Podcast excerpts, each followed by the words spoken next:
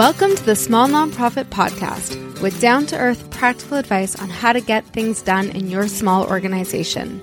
You are going to change the world, and we can help. Hello, and welcome to episode two of the podcast. I'm your host, Cindy Wagman, and I'm joined by my co host, Anya McGlynn. Hello. So, today's interview with Lianne Picot, I think, is so relevant, and Mm-hmm. actually, the topic around leadership and succession planning has influenced my career a lot, both learning from what kind of leader I didn't want to be and also what kind of leader I did want to be. For sure. Yeah. So I think we all have those stories where we worked for someone, a manager or boss, who wasn't, let's say, a star leader, didn't show those those leadership qualities, mm-hmm. and it can be really frustrating. Oh, for sure. And I feel like our sector in particular is really good at promoting people from within, but without giving them the tools to be successful as leaders because it's a different skill set.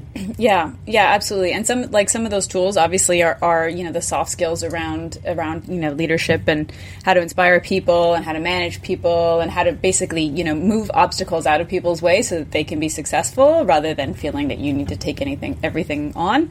But also some of like the hard skills and the really really practical things around you know around leadership, especially leadership transitions. Um, and I think you know Cindy, you know me, I'm a bit of a wonk when it comes to like process and data and information and all that kind of stuff, but.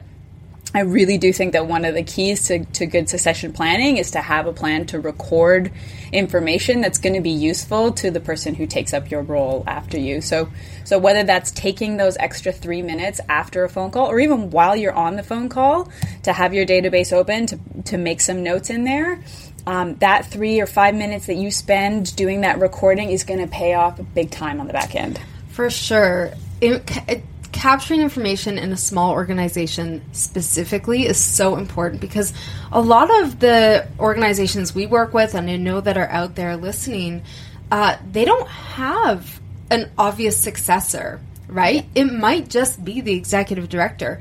It might even be that you're an executive director who's a volunteer. That's right. Who's not getting paid. And we work so hard. We put our blood, sweat, and tears into these organizations. And without investing in some systems and processes uh, and taking notes and capturing information, we're kind of cutting ourselves short. Absolutely. I mean, I, I remember coming into one organization and and looking for sort of a list of past owners or you know past relationships and somebody directed me to a drawer which I opened and there were various folders with various like lists with handwritten notes on them and I was like okay right so it just took that much longer to get up to speed and I made I made a point of, of, of you know focusing on on going forward, making good notes and updating the database. And, and when I left, I actually got a note from from the person who was in charge saying, you know, thanks for that because it's made us picking up those those those loose ends or not loose ends, but rather picking up the thread after you've left. It's made that process so much easier. So. it- It's clear that there is a difference between doing it one way and doing it the other way. Totally. And the other piece around succession is empowering those around you to take on more more ownership Absolutely. of the things that sometimes people get really protective of their work. Um, but I had one boss, um, and I will shout out to her because this is a really good story. Uh, but when I was at the business school at U of T, uh, my boss Lily was so instrumental in giving me opportunities to take on and o- take take on more work and ownership of the things that I was really interested in developing skills around. So I would sit with her in budget meetings. We'd sit in strategy sessions. Like she would invite me. I think across the whole university, Yeah. I was the only person at my uh, level in some of those meetings that were otherwise exclusive, right? It was only for the executive director, but she knew that I wanted to learn and she included me in so many uh, opportunities to get access to what happens in the background. Absolutely. I had the same experience. Like my first day on a job, my boss took me with him to a really big meeting. My first day, the first thing I did, and it really set the tone uh, for for a sense of like shared responsibility, and that and that we were peers and that we could learn from each other. Um, it, it sort of eliminated that hierarchical power structure that, that I think in some cases can can impede progress. So yeah, yeah. So. Yeah there's so much uh, great thought around what uh, Lianne calls future proofing your organization, but we really also want you to go into the conversation thinking about that there are, these are not necessarily complicated things that you need to do. It's sometimes so practical that you forget about it, but really just involving and including the people around you in owning and being involved in uh, some of the things that they that they wouldn't always get access to, True. I think is is huge, and and hopefully you'll also get some other good takeaways. Absolutely, for sure. Excellent. Enjoy the interview. Lianne Picot is a self-described leadership and story obsessive that helps new and aspiring leaders to become inspiring leaders. Lianne has worked in the nonprofit sectors in the UK, Ireland, and Canada for over 14 years as a practitioner, executive director, and CEO. She's a certified executive coach and part-time instructor at the Chang School at Ryerson University, teaching in the nonprofit and volunteer sector management certificate program. She is also the creator of the Leadership Leap, an online leadership course for aspiring leaders so that they can have more influence and impact. All right, welcome, Lianne, and thank you so much for being part of our podcast. I'm really excited to talk to you about succession planning for small nonprofits because, as we see, a lot of organizations don't think about succession planning because they think it doesn't really apply if they don't really have a team. Um, but I know you think differently, so tell me a little bit about that.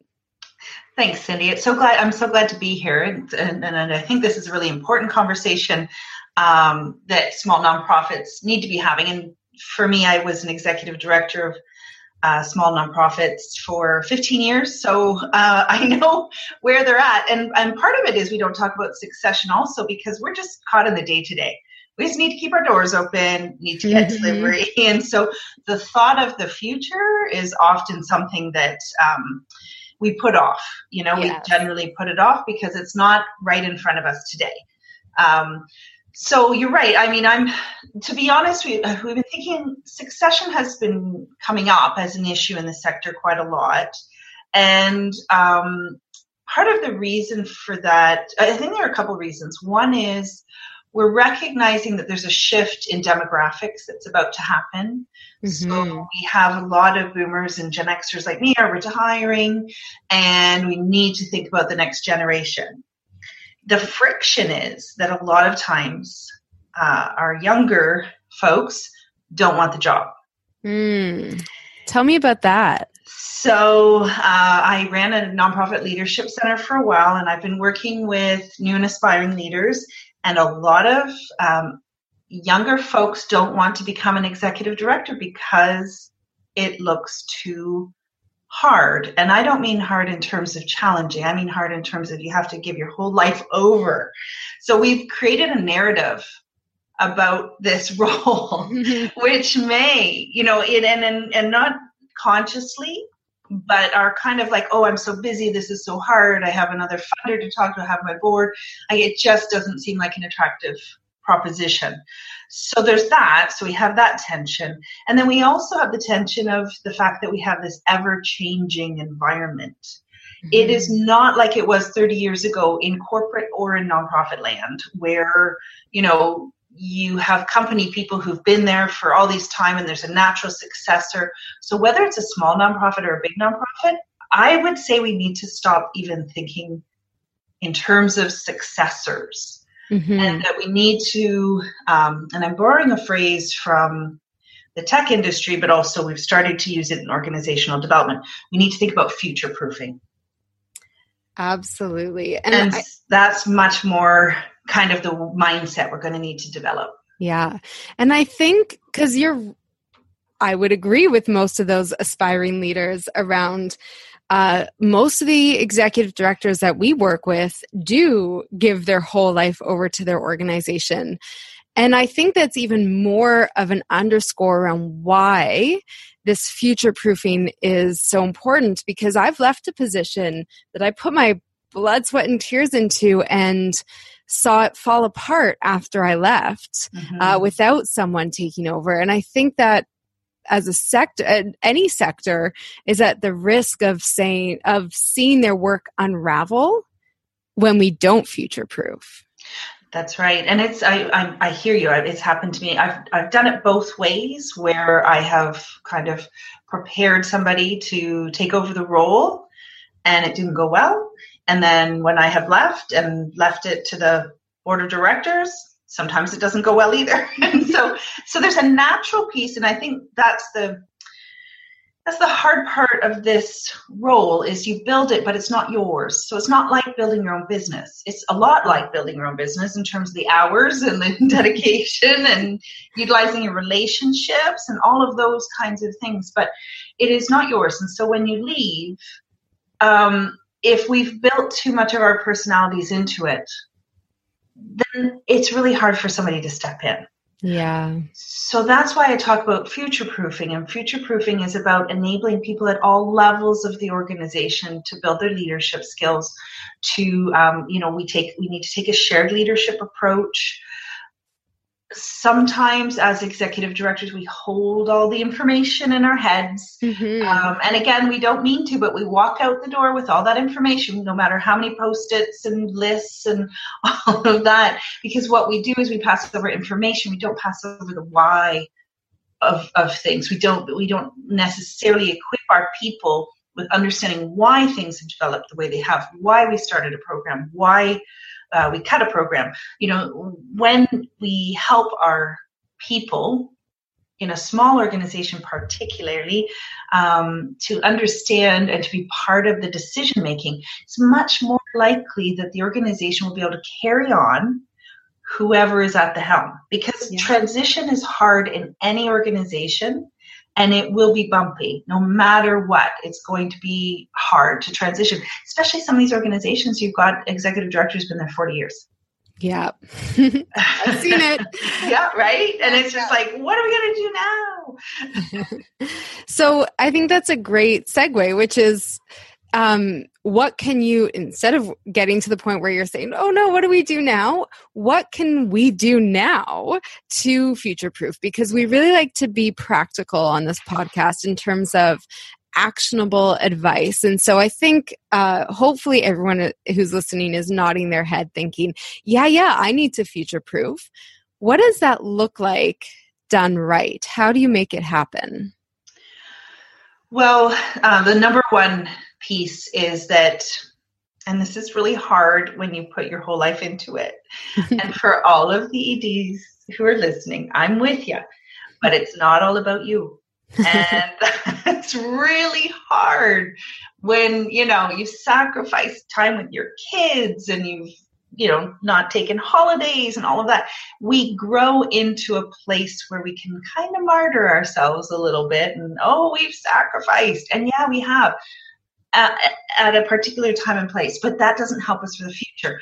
So like i said before i think there's there's a really important piece about making room mm-hmm. for other leaders while we are there. We need to enable our staff to have information um, like i say be part of the decision making and actually create ways that they can lead. Now sometimes that's easier in small nonprofits because we don't have the kind of uh, built-in structures that the larger ones do. So mm-hmm. take the opportunity to have people step up and take the lead on something. Yeah. Be, be prepared for it. Maybe it won't go perfectly, or maybe they won't do it as you did it, but that's okay. That's the whole point. It's it's we need to enable people to learn, make mistakes, and grow within their positions so that they can contribute fully. Absolutely. Do you have an example of what that looks like uh, or what it can look like when done right? Yes. Okay. So it done right and not done right. so I'm going to share a little failure story right now. Um, so I worked at an organization. I worked there for five years, built it up from it was really struggling and needed a future. We built it up, created a couple centers for social enterprises, really thriving. So the the piece was though that each um, staff person who ran a program, they were always part of applying, like coming up with the ideas for funding mm-hmm. and helping write the funding application, knowing what was needed for evaluation, knowing what the budget was. Guess what? If people know what your money looks like it's okay because we can get it publicly so like let's not hide our budgets from our staff yeah. Um, so equipping them all in terms of them being able to run their programs and know and know the big why what are we trying mm-hmm. to do what are we trying to impact and so i was preparing to leave and um, elevated a couple people within the organization who i thought i had coached and you know built up, and I thought they had all the knowledge. Put in a, a kind of a uh, kind of troubleshooting plan in place for the board to monitor and to see. So, unfortunately, it didn't go well. Mm-hmm. in terms of them taking over. However, the rest of the programs were able to run. They were able to yeah. still move. They were able to serve people. The whole organization didn't collapse just because of the leadership change. And it is one of the most important lessons I've, I've, learned, which is why at the very beginning we need to reduce that bottleneck of information, that it all sits with the ED, because I've seen it with other organizations where the executive director goes and the whole thing implodes. And then they spend 10 years building themselves back up. And we're not, it's not an effective use of resources. It's not helping the people we serve, you know, that kind of chaos. So, so building in leadership along the way is one of the most crucial things you can do. Yeah. The, another thing that I bring and that has always helped me is the I might be run over by a bus mentality. yes, I've heard that one before. yes. Now I've had people say to me, "Oh, that's so negative." You know, it should be if you won the lottery. And my kickback is always no, because as nonprofit people, even if we won the lottery, we would still turn up the next day. Exactly. we have to be run over by a bus. in order for us not to come in. And part of that mentality is is uh, creating um, some clarity and some openness so that people know where things are, what needs to happen, what emergency things are in place, um, but also that I'm not the I'm not the only person with information. I'm not the only person who knows what's happening. Yeah. So again, that takes time for an executive director to record things, to you know share, to tell people stuff. But it, if we can bring that kind of mentality to our work, we also build in so that when we go, all that, like I said before, all that information walks out the door, and then you spend the next two years trying to figure things out, and that is what um, sends an organization into a tailspin. Absolutely. You I think those points are really important and I'd love to uh, talk to you about the learning. So the programs continued and effectively, like it, you future proofed the the work, but it sounds like the organizational leadership. There were a few learnings there for you in terms of how to build managerial capacity. Can you talk about that? Absolutely. Well, and you know what? I feel like I did because I was very. I, I brought people. The, we had a co-executive director model. Mm-hmm. Uh, felt like I brought them in on, but the reality was that being an executive director requires a particular ability to juggle, especially mm-hmm. the money. And we had, you know, a number of projects and some business aspect, all of that. So the thing I learned most was not to be involved in picking my successor.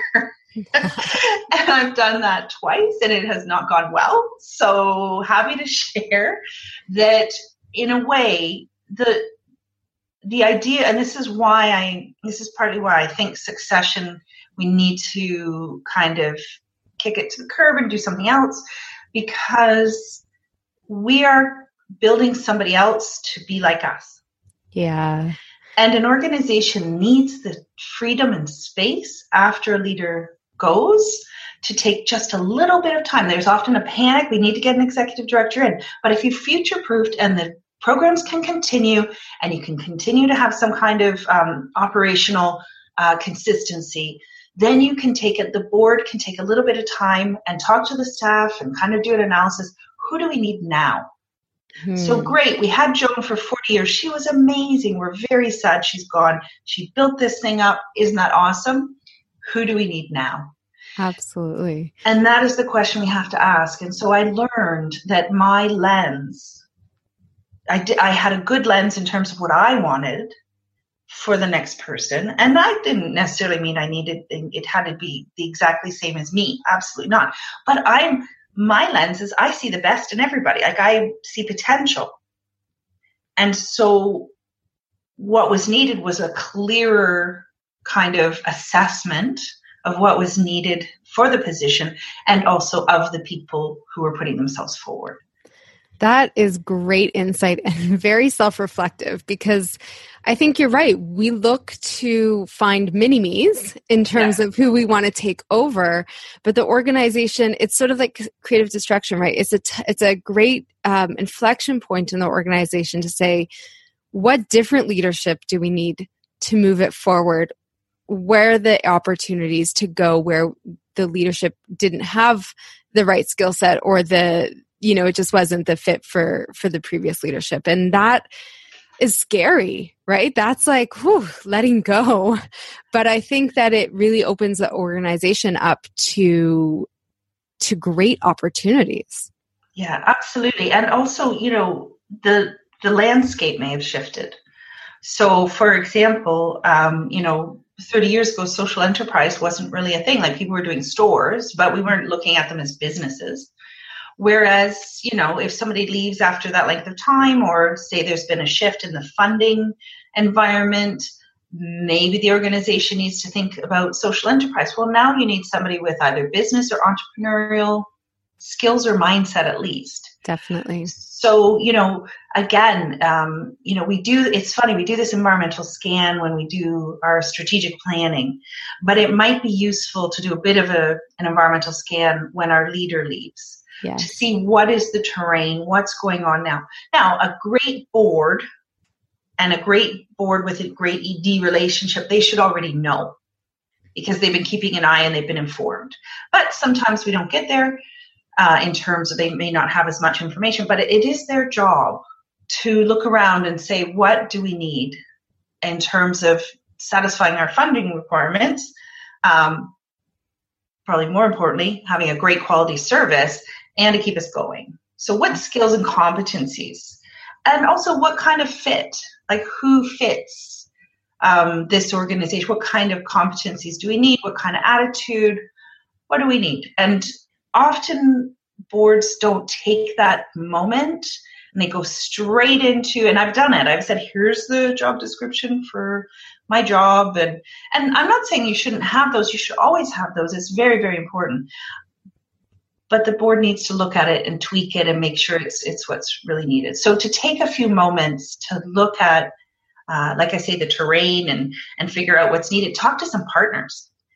You know, think you know the board members could talk to other board members or talk to other EDs. There there are ways to kind of equip yourself with enough information to make an informed decision about the next leader. Absolutely, I think that's really great. It's such a natural time for for reflection uh, that should be taken, right? We're always overwhelmed and rushed and working towards the next thing. Everything's urgent in our sector, but taking that space, I think, can help you really reframe what success looks like. So I love yeah. that. Um, can you?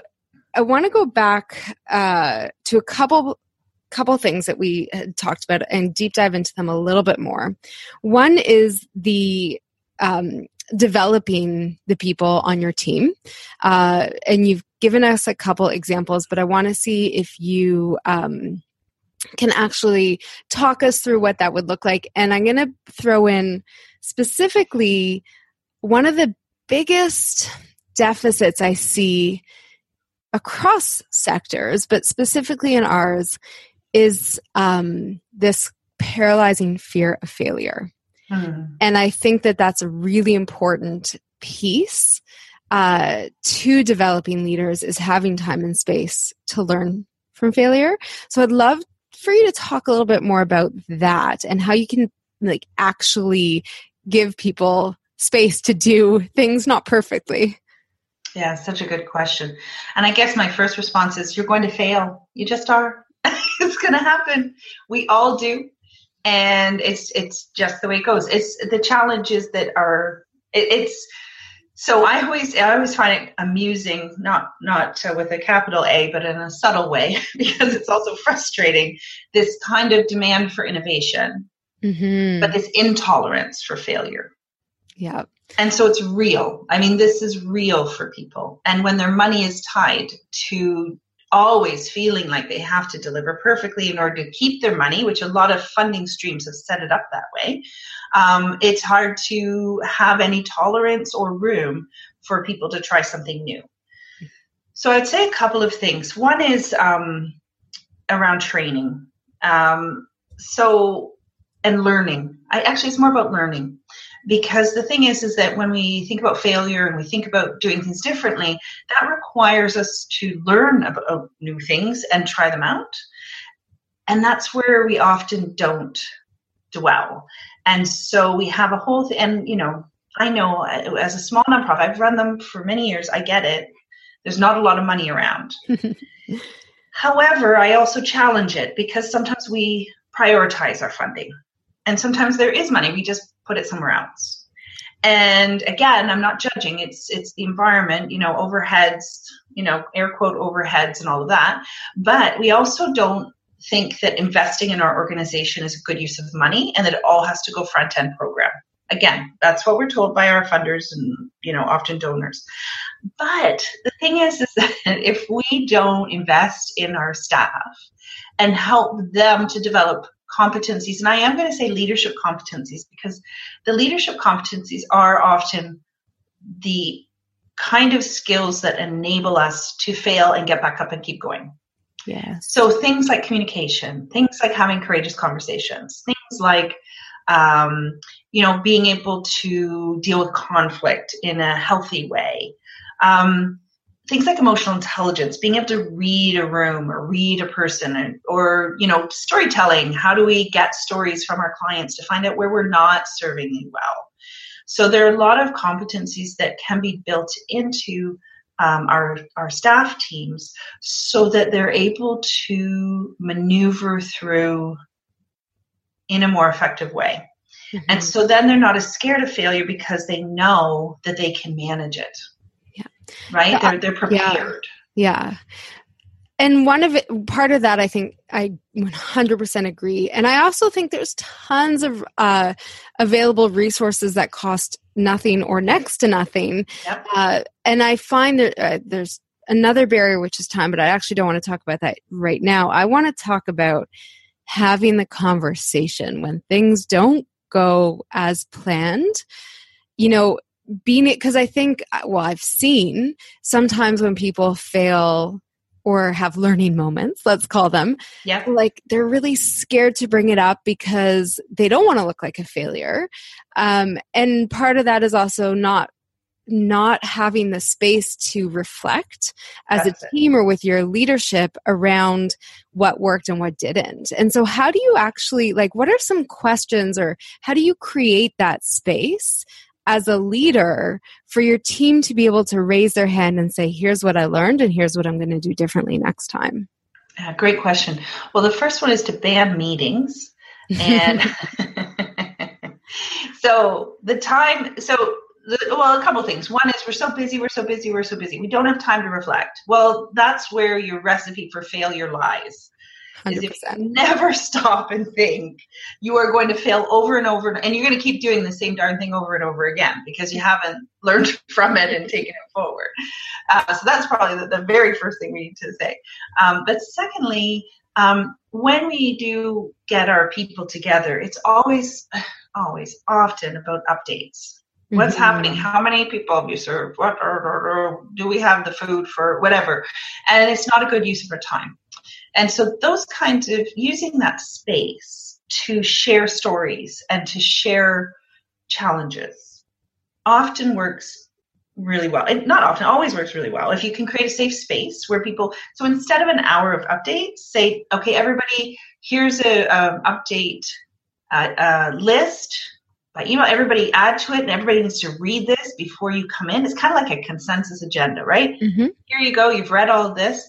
Now this week, we're going to have two case studies or two things, two people have some challenges, and we're all going to work through it with them. we're all and we used to and when i worked in youth mental health this was what we used to do and it taught me a really good um, way of going about my practice as well as my leadership which is to take the space communally to reflect and help each other to work through it because this is what i've learned if it, it's kind of we we expect people to have worked through it already and sometimes they have but that's kind of the point of a team mm-hmm. right? It's kind of the point of having a group of people that you're all on the same mission to do whatever it is you're trying to do to save the world change the world you know your cause.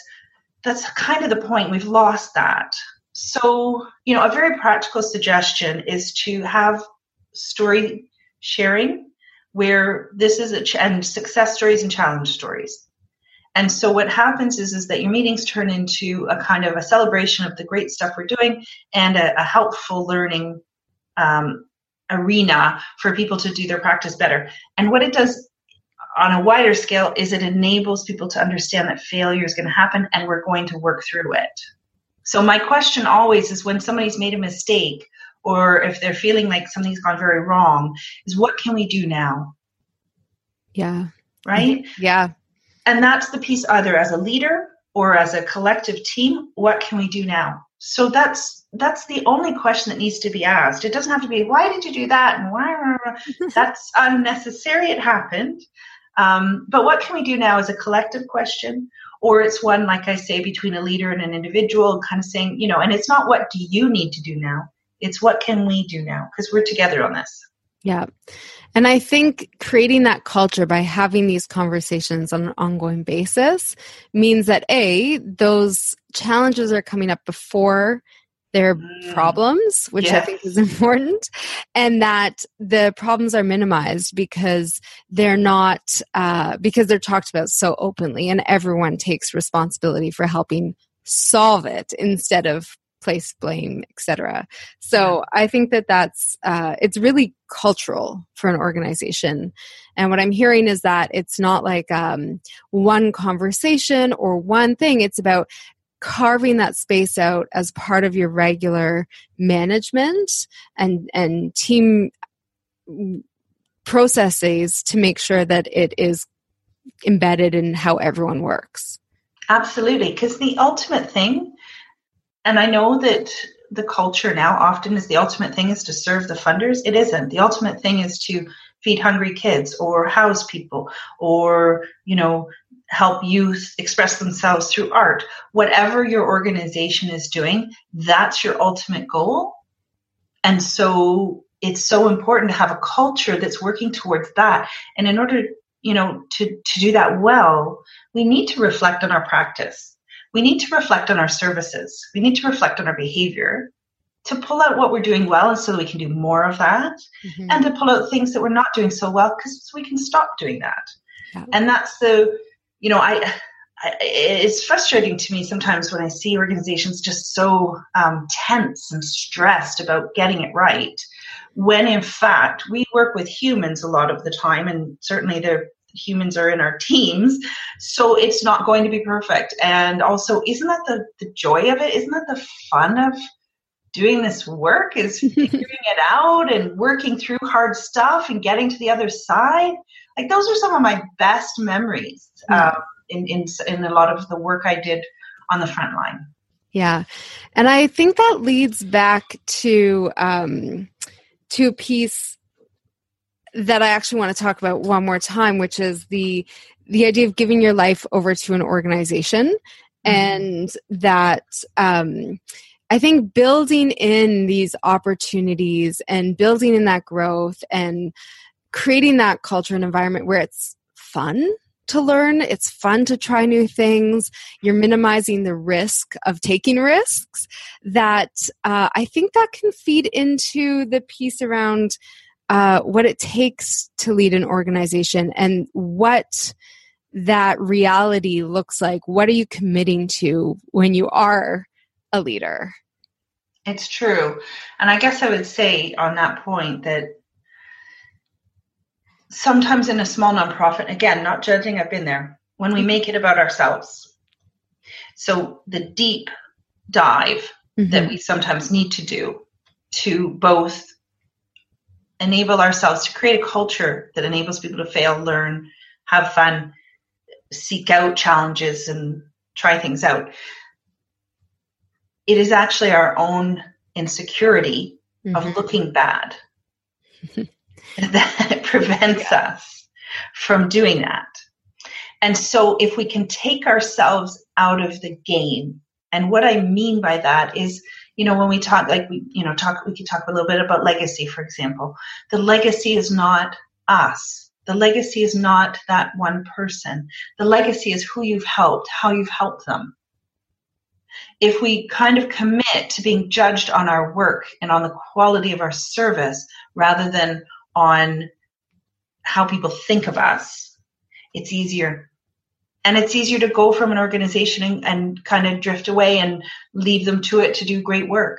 Mm-hmm. Um, but when we make it about, I'm just going to go right back to um, what we were talking about at the beginning. When we make it about us as individuals, that's where a lot of the challenges lie, both in terms of our current ability to create a great culture, but also in terms of leaving the organization in in a in a, in a kind of in a really good spot to be able to carry on because I have actually heard some executive directors say, "Oh, they're not going to be able to do it without me. You know, nobody's going to work for this kind of money. Nobody's going to put in the hours." And it's true. You're right. They aren't. So what are you going to do about that? Exactly. Right. Stop working those hours. Stop. You know, taking no money. You know, stop making it personal. It's not, mm-hmm. it, and it is personal because we put again with small nonprofits. It's really hard because it's personal because we've dedicated ourselves to it but the yeah. work is not personal. It's not our baby. It's not our child. It is an organization that's meant to be doing great work, and we need to make sure that it's going to continue. Definitely. And I think on that note, I love so I think we all probably have seen that take place in organizations but can you give us an example of when you don't future proof what is it what happens what does it look like um, is there an organization you've worked with that or before you've worked with them that you come in to to help clean up where uh, they're at that let's say rock bottom in terms of not planning for the future?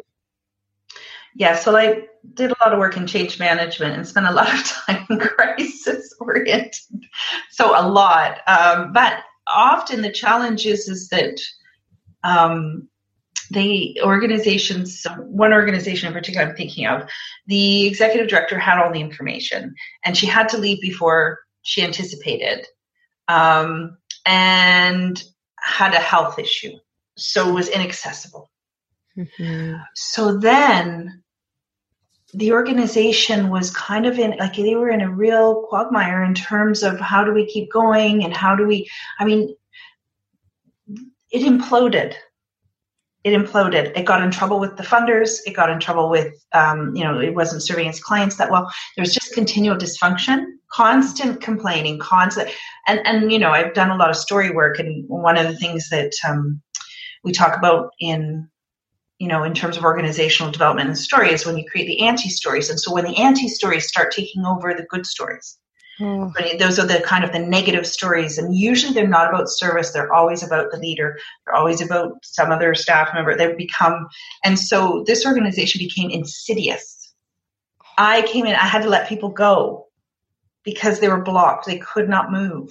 Yeah. It was such a shame. Now I was able to get it back up and moving along, um, but it continued to limp along for about five years because my job was to kind of sort out some stuff and then bring in an executive director, but it limped along, not doing its best work. Mm-hmm. So for me, really, I mean, the other option that I had put to board the to the board was to merge or close, because you know it was so dysfunctional. Um, but that is for me, that is the worst thing that can happen. Is uh, uh, you know the organization implodes and it's not doing well and it limps along. Mm-hmm. And the funders keep giving it money and, and nothing drastic changes. And there's poor services and people are not served well and people are not, don't think of it well and it gets bad reputation. We've seen, like I've seen that a lot, mm-hmm. but um, this particular organization was just really sad because it used to do really good work. But it, the there was no future proofing. There was no building. Like people couldn't take decisions. People didn't even know where the keys were. They didn't know. Like they had no information. It was all bottlenecked up with the ED, and she was unwell. Yeah, and they couldn't access her. Wow. Well, I think most people have seen or experienced that kind of uh, organization. I'd love to counterpoint that with an example of maybe not necessarily an organizational story, but a story of, of an aspiring leader, someone who was given the tools to to learn and grow and become uh, what we all hope those around us will become, which is really successful. It's really interesting that you ask this um, because I just went on holiday and I went to England where I lived for 15 years. And I went back to Manchester where I used to work as a at the Youth Mental Health Project. And I have a friend who I, I caught up with, and she invited me to come back to the Youth Mental Health Project to see it. It's 20 years later, by the way. I, I mean, it's been a long time, and they've moved, and they've had. It was very youth led. It was a it was an amazing project.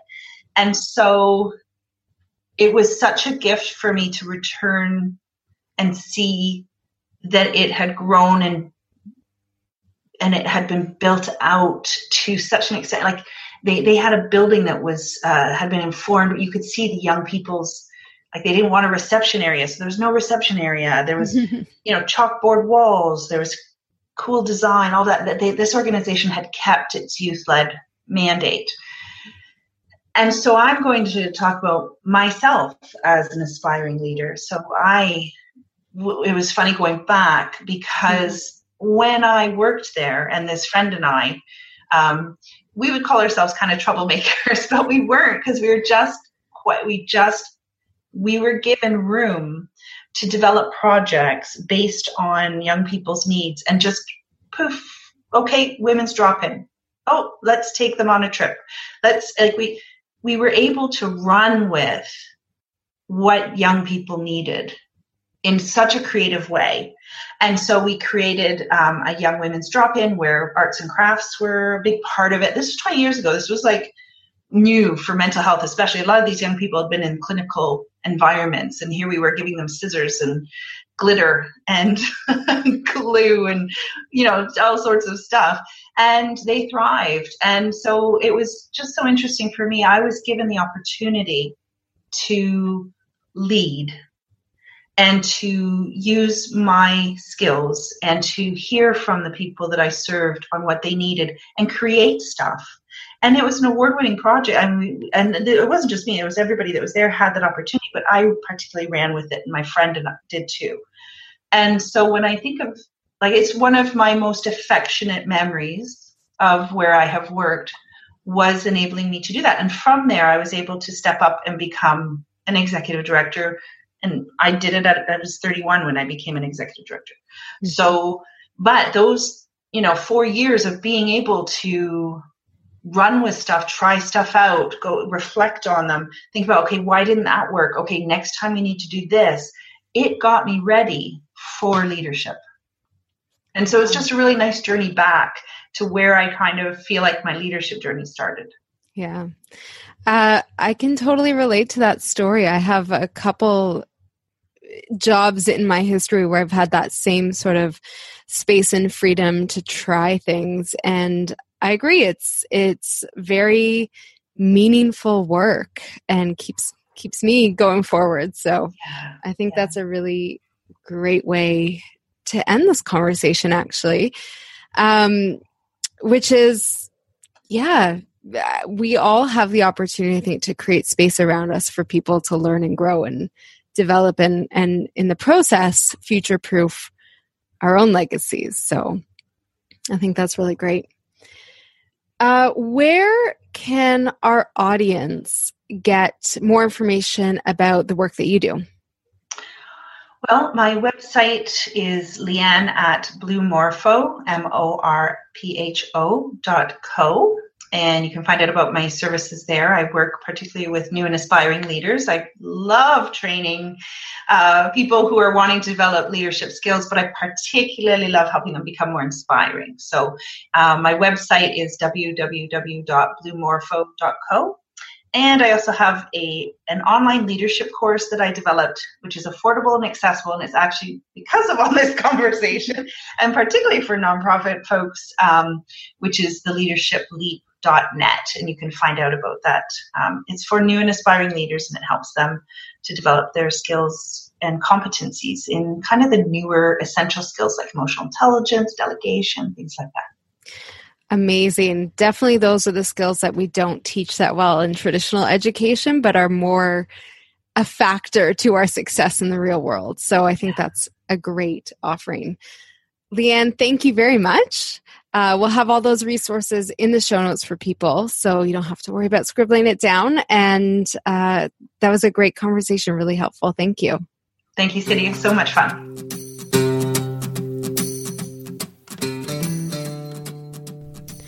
Well, folks, that's it for today's episode of The Small Nonprofit. I'm your host, Cindy Wagman, and this show is brought to you by The Good Partnership.